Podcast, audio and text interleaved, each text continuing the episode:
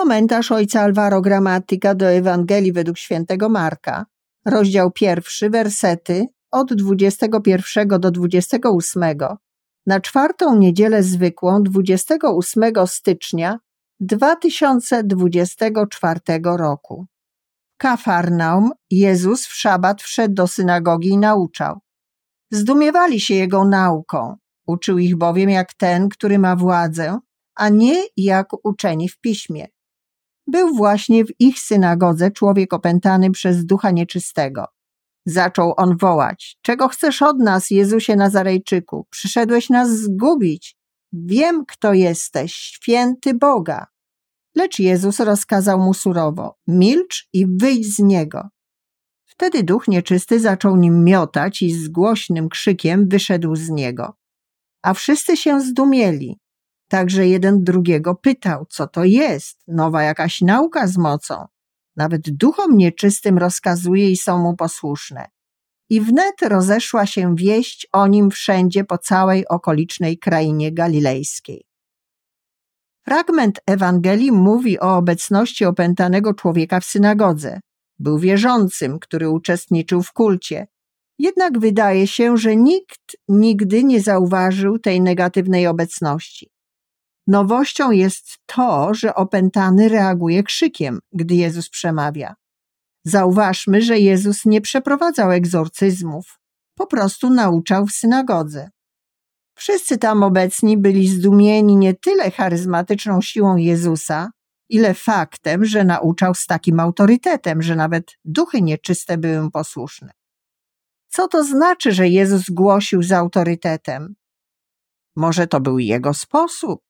Wydaje się jednak, że tak nie jest, ponieważ nie wspomniano o żadnych szczególnych działaniach.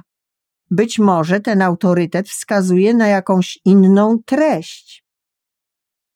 Kiedy w synagodze komentowano Pismo Święte, po prostu powtarzano wyjaśnienia wielkich rabinów. Jezus natomiast proponuje własną interpretację tekstu biblijnego. Z reakcji opętanego człowieka wynika, że to, co mówił Jezus, było czymś zupełnie nowym, przesłaniem zdolnym do obalenia starych rzeczy i stworzenia nowych.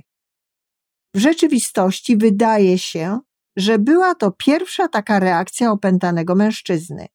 Wszystko to pozwala nam zrozumieć, że autorytet Jezusa nie tkwił w metodzie, ale w treści jego przesłania. Z Ewangelii synoptycznych wiemy, że przepowiadanie Jezusa koncentrowało się na bliskości i obecności królestwa. Królestwa charakteryzującego się łaską i miłosierdziem, gdzie Bóg przerywa oczekiwanie i podchodzi do mężczyzny, aby za darmo ofiarować mu dar komunii. To już nie człowiek szuka zbawienia, ale to Bóg dobrowolnie mu je ofiaruje. Wraz z Jezusem królestwo nie jest już nagrodą dla silnych i sprawiedliwych, ale darem dla słabych i dalekich.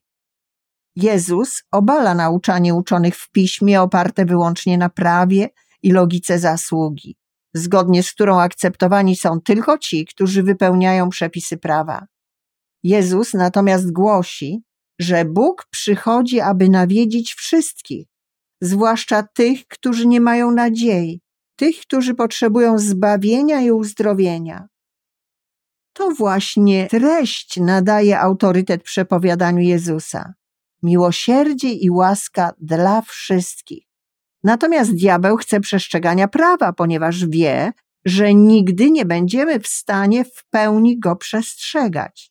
Nie chce, abyśmy ufali miłosierdziu. Chce, abyśmy żyli w strachu przed sądem. Diabeł woli sprawiedliwość od miłosierdzia, od łaski, od darmowości. Wykorzystuje nasze występki, aby nas oskarżać. Natomiast Bóg wykorzystuje nasze występki, aby ofiarować nam swoje miłosierdzie. Diabeł chce nas podzielić i oddalić od Boga, podkreślając naszą niegodność, przedstawiając nam oblicze Boga sędziego.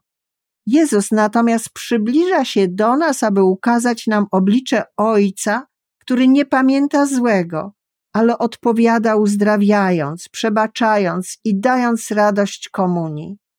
Diabeł nie chce nadziei na odkupienie. Ten, kto zawinił, musi zapłacić. Dla Jezusa ci, którzy zawinili, dostępują miłosierdzia. Miłosierdzie niszczy królestwo diabła, w którym odrzuca się wszelką nadzieję na zmianę. Diabeł potrafi bardzo dobrze dostosować się do naszego poczucia winy, naszej hipokryzji, lęków. Natomiast nie potrafi dostosować się do radości, do miłosierdzia, do daru. Najbardziej boi się darmowego miłosierdzia Boga. Dlatego, aby go oddalić od naszego życia, od naszych domów, od naszych wspólnot, trzeba mówić o miłosierdziu i postępować miłosiernie, konkretnie. Mówmy, myślmy i działajmy zgodnie z duchem Ewangelii, zachęcając i dając nadzieję, okazując miłosierdzie wobec samych siebie i wobec naszych braci.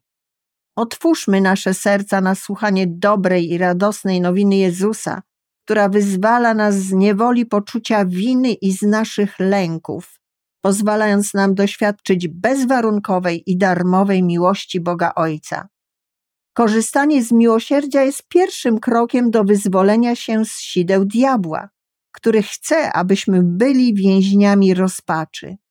Słowo Boże zawiera autorytet, władzę, ponieważ jest głoszeniem miłosierdzia.